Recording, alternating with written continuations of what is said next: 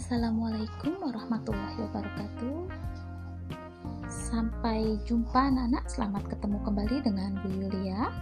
Pada kesempatan kali ini kita masih belajar tentang klasifikasi makhluk hidup. Setelah selesai mempelajari materi pembelajaran yang diuraikan pada kegiatan tentang klasifikasi makhluk hidup ini, Ananda diharapkan dapat mengenal dan menggunakan mikroskop dengan benar dapat mengidentifikasi makhluk hidup yang bersifat mikroskopis berdasarkan ciri-cirinya dan dapat mengidentifikasi fungi. Apakah Ananda dapat menyebutkan benda hidup yang berukuran sangat kecil? Hidupnya di mana-mana, misalnya di dalam tanah, dalam air, dalam sisa-sisa makhluk hidup, dalam tubuh manusia, bahkan dalam sebutir debu. Biasanya, benda-benda tersebut dapat kalian lihat dengan menggunakan mikroskop. Nah, pasti ada yang bertanya, apa sih mikroskop itu? Pada pengamatan makhluk hidup yang berukuran sangat kecil, Ananda biasanya harus memerlukan alat bantu yang disebut dengan mikroskop. Berarti mikroskop adalah alat bantu untuk mengamati makhluk hidup yang ukurannya kecil. Nah, sebelum memulai kegiatan ini, kalian sebaiknya mempelajari dahulu tentang mikroskop, ya, dan bagaimana cara menggunakan mikroskop tersebut. Ayo, anak-anak, kita pelajari dulu bagian-bagian mikroskop dan fungsinya. Yang pertama, di mikroskop itu ada bagian optik. Bagian optik terdiri dari lensa okuler, lensa objektif, diafragma, cermin atau reflektor. Ya, lensa okuler ini uh, sebagai kaca pembesar dan membentuk bayangan maya tegak diperbesar. Selanjutnya, lensa objektif membentuk bayangan cahaya ke dalam lubang diafragma. Sedangkan diafragma sendiri tugasnya mengatur banyak sedikitnya cahaya.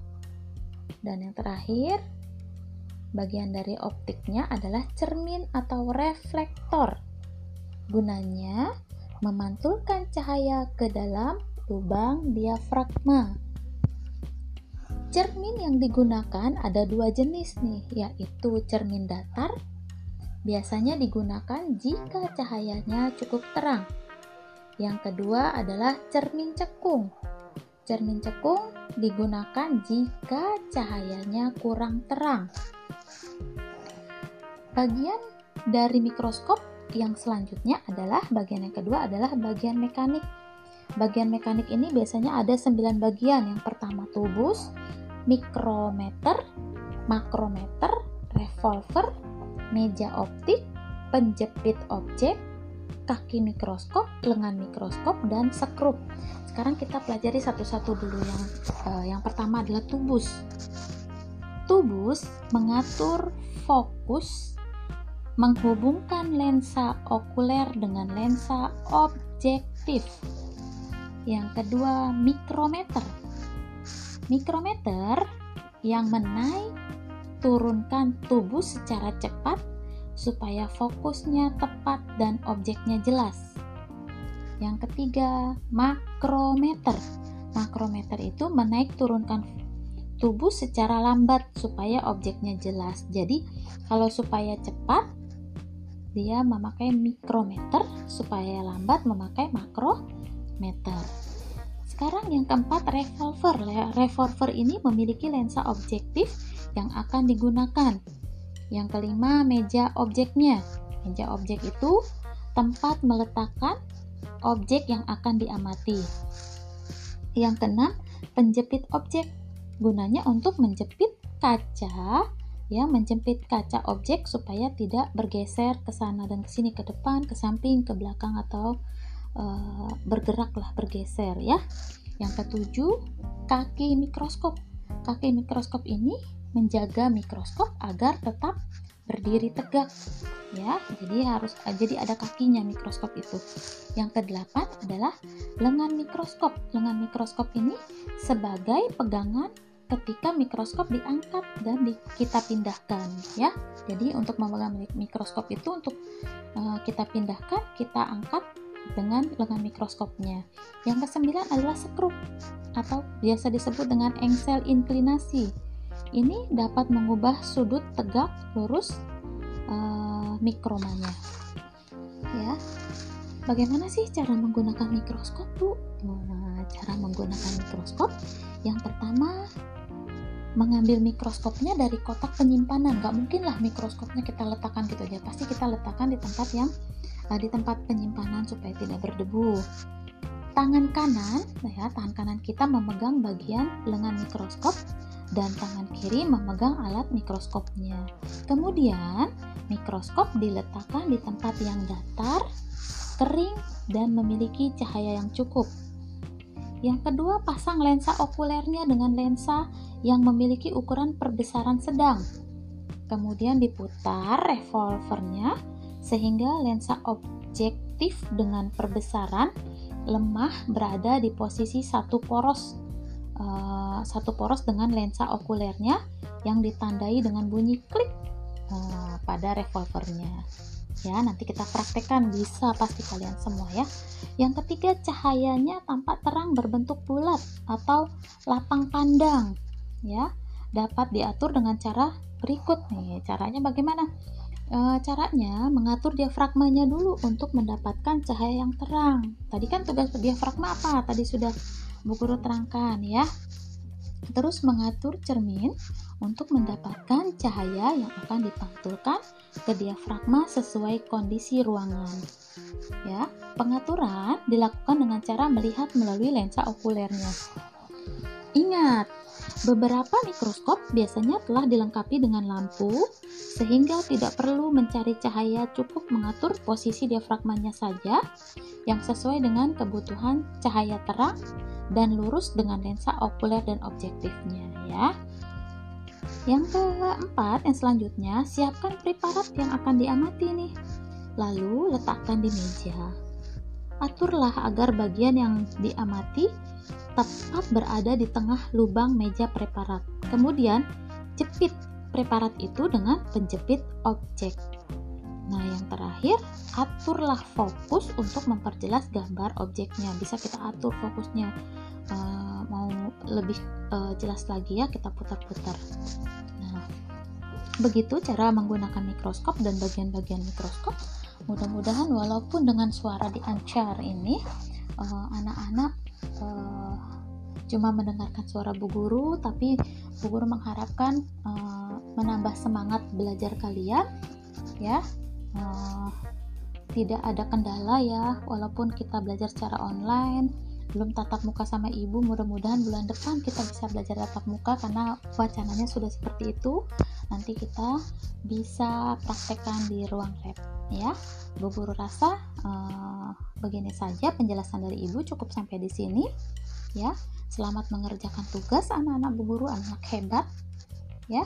Uh, mudah-mudahan pandemi ini cepat berlalu. Semangat dan semangat. Wassalamualaikum warahmatullahi wabarakatuh.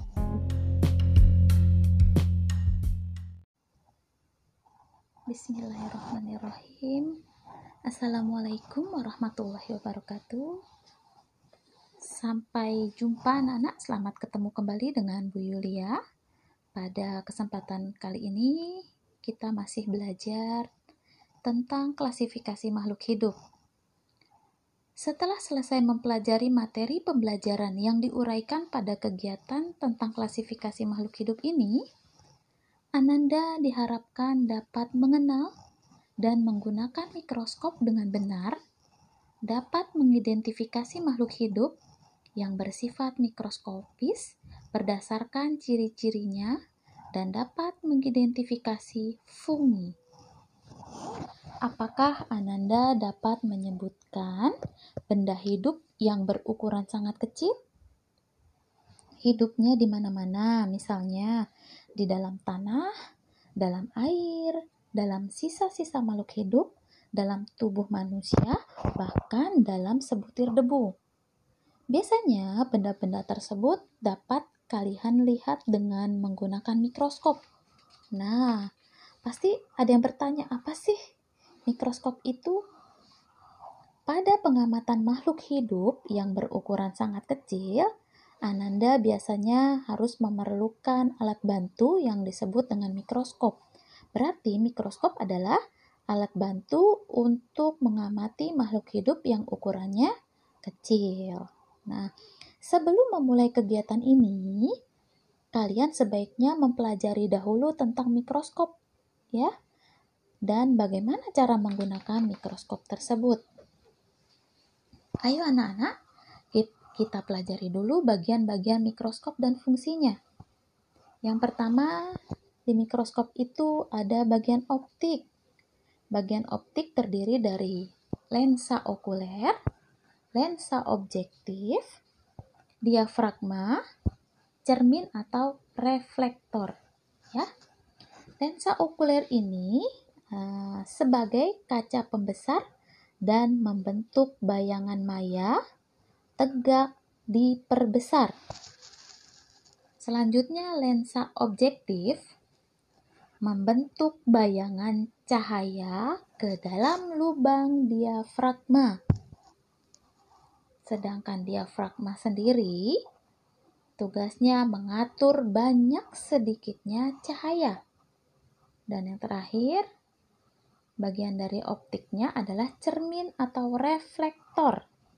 Gunanya memantulkan cahaya ke dalam lubang diafragma. Cermin yang digunakan ada dua jenis nih, yaitu cermin datar. Biasanya digunakan jika cahayanya cukup terang. Yang kedua adalah cermin cekung. Cermin cekung digunakan jika cahayanya kurang terang. Bagian dari mikroskop yang selanjutnya adalah bagian yang kedua adalah bagian mekanik. Bagian mekanik ini biasanya ada 9 bagian. Yang pertama tubus, mikrometer, makrometer, revolver, meja optik, penjepit objek, kaki mikroskop, lengan mikroskop, dan sekrup. Sekarang kita pelajari satu-satu dulu. Yang uh, yang pertama adalah tubus. Tubus mengatur fokus menghubungkan lensa okuler dengan lensa objektif. Yang kedua, mikrometer. Mikrometer yang menaik turunkan tubuh secara cepat supaya fokusnya tepat dan objeknya jelas. Yang ketiga, makrometer. Makrometer itu menaik turunkan tubuh secara lambat supaya objeknya jelas. Jadi, kalau supaya cepat, dia memakai mikrometer supaya lambat memakai makrometer. Sekarang yang keempat revolver. Revolver ini memiliki lensa objektif yang akan digunakan. Yang kelima meja objeknya. Meja objek itu tempat meletakkan objek yang akan diamati. Yang keenam penjepit objek. Gunanya untuk menjepit kaca ya menjepit kaca objek supaya tidak bergeser ke sana dan ke sini ke depan ke samping ke belakang atau uh, bergeraklah bergeser ya. Yang ketujuh kaki mikroskop. Kaki mikroskop ini menjaga mikroskop agar tetap berdiri tegak ya. Jadi harus jadi ada kakinya mikroskop itu. Yang kedelapan adalah lengan mikroskop. Lengan mikroskop ini sebagai pegangan ketika mikroskop diangkat dan di, kita pindahkan ya. Jadi untuk memegang mikroskop itu untuk uh, kita pindahkan, kita angkat dengan lengan mikroskopnya. Yang kesembilan adalah skrup atau biasa disebut dengan engsel inklinasi. Ini dapat mengubah sudut tegak lurus uh, mikromanya. Ya. Bagaimana sih cara menggunakan mikroskop, Bu? Nah, cara menggunakan mikroskop yang pertama mengambil mikroskopnya dari kotak penyimpanan gak mungkin lah mikroskopnya kita letakkan gitu aja pasti kita letakkan di tempat yang uh, di tempat penyimpanan supaya tidak berdebu tangan kanan ya tangan kanan kita memegang bagian lengan mikroskop dan tangan kiri memegang alat mikroskopnya. Kemudian, mikroskop diletakkan di tempat yang datar, kering, dan memiliki cahaya yang cukup. Yang kedua, pasang lensa okulernya dengan lensa yang memiliki ukuran perbesaran sedang. Kemudian diputar revolvernya sehingga lensa objektif dengan perbesaran lemah berada di posisi satu poros uh, satu poros dengan lensa okulernya yang ditandai dengan bunyi klik uh, pada revolvernya. Ya, nanti kita praktekkan bisa pasti kalian semua ya. Yang ketiga, cahayanya tampak terang berbentuk bulat atau lapang pandang. Ya, dapat diatur dengan cara berikut nih. Caranya bagaimana? E, caranya mengatur diafragmanya dulu untuk mendapatkan cahaya yang terang. Tadi kan tugas diafragma apa? Tadi sudah Bu Guru terangkan ya. Terus mengatur cermin untuk mendapatkan cahaya yang akan dipantulkan ke diafragma sesuai kondisi ruangan. Ya, Pengaturan dilakukan dengan cara melihat melalui lensa okulernya. Ingat, beberapa mikroskop biasanya telah dilengkapi dengan lampu sehingga tidak perlu mencari cahaya cukup mengatur posisi diafragmanya saja yang sesuai dengan kebutuhan cahaya terang dan lurus dengan lensa okuler dan objektifnya ya. Yang keempat, yang selanjutnya, siapkan preparat yang akan diamati nih. Lalu letakkan di meja aturlah agar bagian yang diamati tepat berada di tengah lubang meja preparat. Kemudian, jepit preparat itu dengan penjepit objek. Nah, yang terakhir, aturlah fokus untuk memperjelas gambar objeknya. Bisa kita atur fokusnya. Uh, mau lebih uh, jelas lagi ya, kita putar-putar. Nah, begitu cara menggunakan mikroskop dan bagian-bagian mikroskop. Mudah-mudahan walaupun dengan suara diancar ini eh, anak-anak uh, uh, cuma mendengarkan suara Bu Guru, tapi Bu Guru mengharapkan uh, menambah semangat belajar kalian, ya. Uh, tidak ada kendala ya, walaupun kita belajar secara online, belum tatap muka sama ibu, mudah-mudahan bulan depan kita bisa belajar tatap muka karena wacananya sudah seperti itu. Nanti kita bisa praktekkan di ruang lab ya. Bu Guru rasa uh, begini saja penjelasan dari Ibu cukup sampai di sini ya. Selamat mengerjakan tugas anak-anak Bu Guru, anak hebat ya. Uh, mudah-mudahan pandemi ini cepat berlalu. Semangat dan semangat. Wassalamualaikum warahmatullahi wabarakatuh.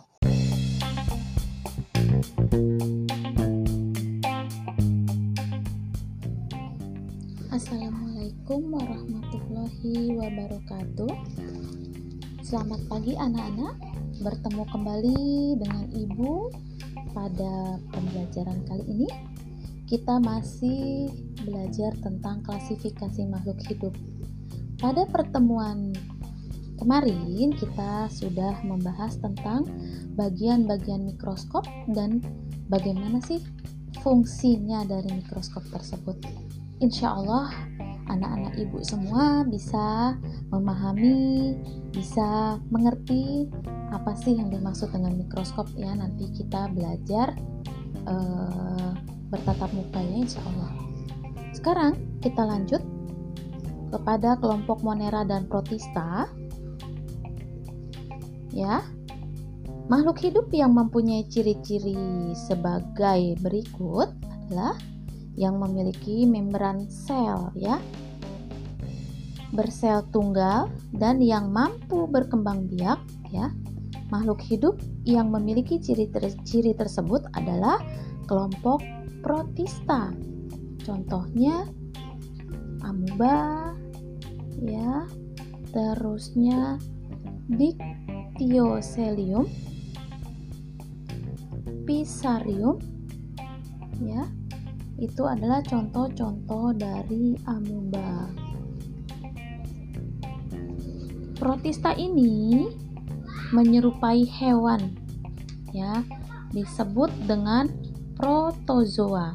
Kelompok protozoa di antaranya paramecium ya, yang terdapat pada usus besar yang dapat mengakibatkan penyakit diare dan Plasmodium malariae yang terdapat pada sel darah merah yang dapat mengakibatkan penyakit malaria.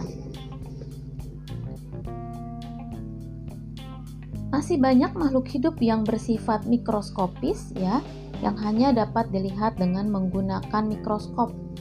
Kelompok makhluk hidup tersebut mempunyai ciri-ciri seperti selnya tidak memiliki membran inti, bersel satu, dan mampu berkembang biak dengan membelah diri. Makhluk hidup yang memiliki ciri-ciri tersebut adalah kelompok dari Monera ya. Contoh kelompok Monera ini adalah bakteri dan alga biru. Bakteri terdapat di lingkungan kita. Ada yang bermanfaat bagi kehidupan manusia dan ada yang tidak bermanfaat ya. Kalau yang bermanfaat di lingkungan kita contohnya apa sih? Contohnya bakteri Escherichia coli yang berperan membantu mempre, apa, memproduksi vitamin K melalui proses pembusukan sisa makanan. Kalau yang berbahaya bagi kehidupan manusia apa sih? Huh? Mycobacterium tuberculosis ya penyebab penyakit TB. Nah, itu makhluk hidup mikroskopis yang tidak dapat dilihat hanya dengan menggunakan mikroskop biasa. Biasanya harus menggunakan mikroskop elektron. Sekarang kita beralih ke kelompok jamur. Pernah nggak kalian melihat roti yang lama-kelamaan ya pada bagian roti tersebut terdapat sesuatu seperti serat-serat berwarna putih kehitaman? Atau pernah nggak kalian melihat nasi yang telah lama dibiarkan akan mendapat sesuatu yang berwarna orange? Nah, itu adalah jamur ya. Itu adalah jamur.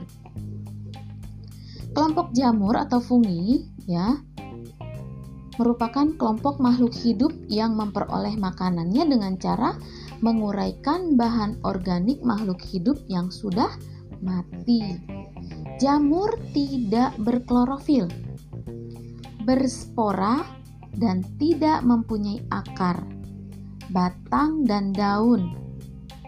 Jamur hidupnya di tempat yang lembab bersifat saprofit atau organisme yang hidup dan uh, makanan dari bahan organik yang sudah mati atau sudah busuk dan parasit. Nah, itu adalah uh, sifat dari jamur.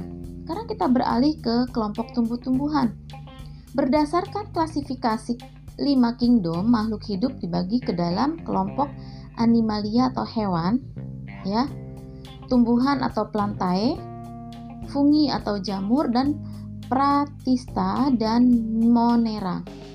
Kelima kingdom diklasifikasikan berdasarkan karakteristik yang khas dari setiap organisme-organisme yang menyusunnya. Ya. Berdasarkan morfologi atau susunan tubuh, tumbuhan dapat dibedakan menjadi dua uh, menjadi dua kelompok besar yaitu yang pertama tumbuhan berpembuluh dan tumbuhan tidak ber pembuluh. Tumbuhan lumut dan tumbuhan pakuan. Biasanya tumbuhan lumut ini dan tumbuhan pakuan adalah tumbuhan yang memiliki spora serta berkembang biak dengan cara vegetatif dan generatif. Tumbuhan tersebut memiliki klorofil dan berfotosintesis. Habitatnya ada di tempat lembab, ya.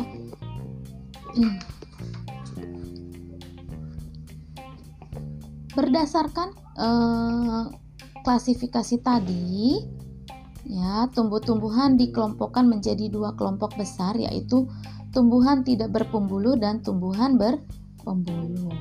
Tumbuhan tidak berpembuluh adalah tumbuhan yang tidak memiliki berkas pengangkut. Kelompok tumbuhan ini belum dapat dibedakan antara akar, batang, dan daunnya. Contohnya, yang termasuk tumbuhan tidak berpembuluh adalah lumut, ya. Strukturnya yang menyem, uh, strukturnya menyerupai akar disebut dengan rhizoidnya, berspora dan berklorofil, ya. Tumbuhan berpembuluh adalah tumbuhan yang memiliki berkas pengangkut dan sudah dapat dibedakan antara akar, batang, dan daun.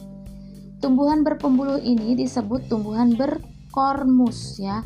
Tumbuhan berkormus ini terdiri ada dua kelompok yaitu kelompok Kormavita berspora dan kelompok berbiji ya. Selanjutnya tumbuhan berbiji ya. Tumbuhan berbiji ini ada kita bagi ada dua, ada tumbuhan berbiji terbuka dan tumbuhan berbiji tertutup ya. Ada dua. Tumbuhan yang ter, yang berbiji terbuka ini ciri-cirinya berbiji telanjang karena bijinya tidak dibungkus oleh uh, daun buah alat reproduksinya berupa bangun seperti kerucut ya uh, terus batangnya besar dan berkambium berakar tunggang dan serabut daun selalu hijau sempit, tebal, dan kaku, contohnya tumbuhan berbiji terbuka, apa sih? Cemara, damar, pinus, ya, tumbuhan pakis haji, itu adalah tumbuhan e, berbiji terbuka. Sekarang, tumbuhan berbiji tertutup, ya, memiliki bakal biji atau bijinya terlindung oleh daun dan buah. Daun buah dikelilingi oleh alat khusus yang membentuk struktur pembiakan yang disebut dengan bunga. Tumbuhan berbiji tertutup adalah contohnya nih, mangga, jambu ya, advokat, anggur, nangka itu mempunyai berbiji tertutup karena ditutupi oleh buah. Ya. Selanjutnya kelompok hewan. Ya, hewan di permukaan bumi ini banyak, sangat beragam jenisnya dari bentuknya maupun ukurannya. Ada ada hewan yang berukuran kecil sampai hewan yang berukuran besar ya. Hewan kita bedakan ada dua jenis hewan tidak bertulang belakang dan hewan yang bertulang belakang. Hewan tidak bertulang belakang ini ya dikelompokkan menjadi delapan kelompok.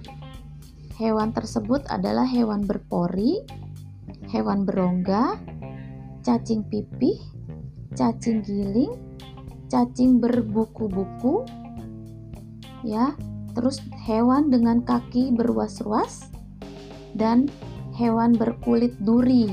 Nah, itu hewan yang tidak bertulang belakang. Ya, selanjutnya hewan yang bertulang belakang. Ya, hewan yang bertulang belakang. Hewan bertulang belakang ini, ya, contohnya apa sih?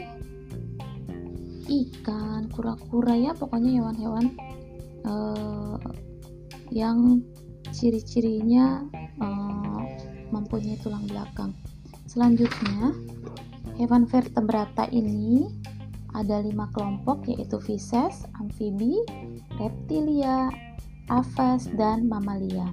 Klasifikasi makhluk hidup menurut Carolus Linnaeus berdasarkan perbedaan dan perbedaan struktur tubuh makhluk hidup yang dilakukan dengan cara-cara berikut. Yang pertama, kita amati dan teliti makhluk hidup dari persamaan ciri struktur tubuh luar maupun ciri struktur tubuh dalam dari jenis makhluk hidup tersebut. Yang kedua, eh, makhluk hidup yang memiliki ciri struktur tubuh yang sama, yang mirip, kita jadikan satu kelompok makhluk hidup ya. Terus yang memiliki ciri yang berbeda, kita kelompokkan tersendiri. Selanjutnya kita berikan istilah tertentu untuk setiap makhluk hidup berdasarkan banyak sedikitnya persamaan atau cirinya. Ya, terus kita kelompokkan. Tingkatan klasifikasi yang digunakan oleh Carolus Linnaeus ini yaitu kingdom, phylum, classes, ordo, familia, genus dan spesies. Ya, aturan-aturan dalam sistem binomialnya yang pertama, nama spesiesnya terdiri atas dua kata, Kata pertama adalah nama genusnya dan kata kedua adalah penunjuk spesies. Terus kata pertama biasanya diawali dengan huruf besar dan kata kedua dengan huruf kecil. Menggunakan bahasa Latin, atau ilmiah atau bahasa yang dilatinkan ya yaitu dengan dicetak miring atau digaris bawahi secara terpisah untuk nama genus dan nama spesiesnya. Ya. Uh, selanjutnya kenapa sih kita belajar tentang klasifikasi makhluk hidup? Untuk mempermudah mengenali membandingkan dan mempelajari makhluk hidup. Makhluk hidup ini diklasifikasikan berdasarkan tiga hal yang pertama persamaan dan perbedaan yang kedua ciri bentuk tubuh morfologinya dan alat dalam tubuh atau anatominya. Terus yang ketiga manfaat, ukuran tempat hidup dan cara hidupnya. Ya, kita klasifikasikan ada tiga yang tadi. Sekarang kita apa sih yang dimaksud dengan takson? Takson merupakan urutan klasifikasi makhluk hidup mulai dari yang tertinggi hingga yang terendah, yaitu kingdom, filum, divisia, kelas, ordo, familia, genus, dan yang terakhir adalah spesies. Kunci determinasi merupakan kunci yang dipergunakan untuk menentukan filum atau divisi, kelas, ordo, familia, genus, atau spesies. Dasar yang dipergunakan adalah identifikasi dari makhluk hidup dengan menggunakan kunci dikotomnya. Ya, itu adalah semuanya yang tadi Ibu sebutkan adalah rangkuman dari klasifikasi makhluk hidup. Jadi kita mengklasifikasikan makhluk hidup ya, supaya lebih mudah kita mempelajarinya. Ibu rasa untuk uh, materi klasifikasi makhluk hidup cukup sampai hari ini. Ibu harapkan kalian belajar dengan semangat ya, tidak main-main walaupun hmm, kita masih belum tatap muka insya Allah ya. Uh, soalnya daerah-daerah lain sudah 50% tetap muka. Kita insya Allah uh, akhir bulan ini atau bulan depannya kita bisa tetap muka ya nak ya. Uh, ibu cukupkan sampai sekian materi dari ibu. Tetap semangat. Wassalamualaikum warahmatullahi wabarakatuh Thank you.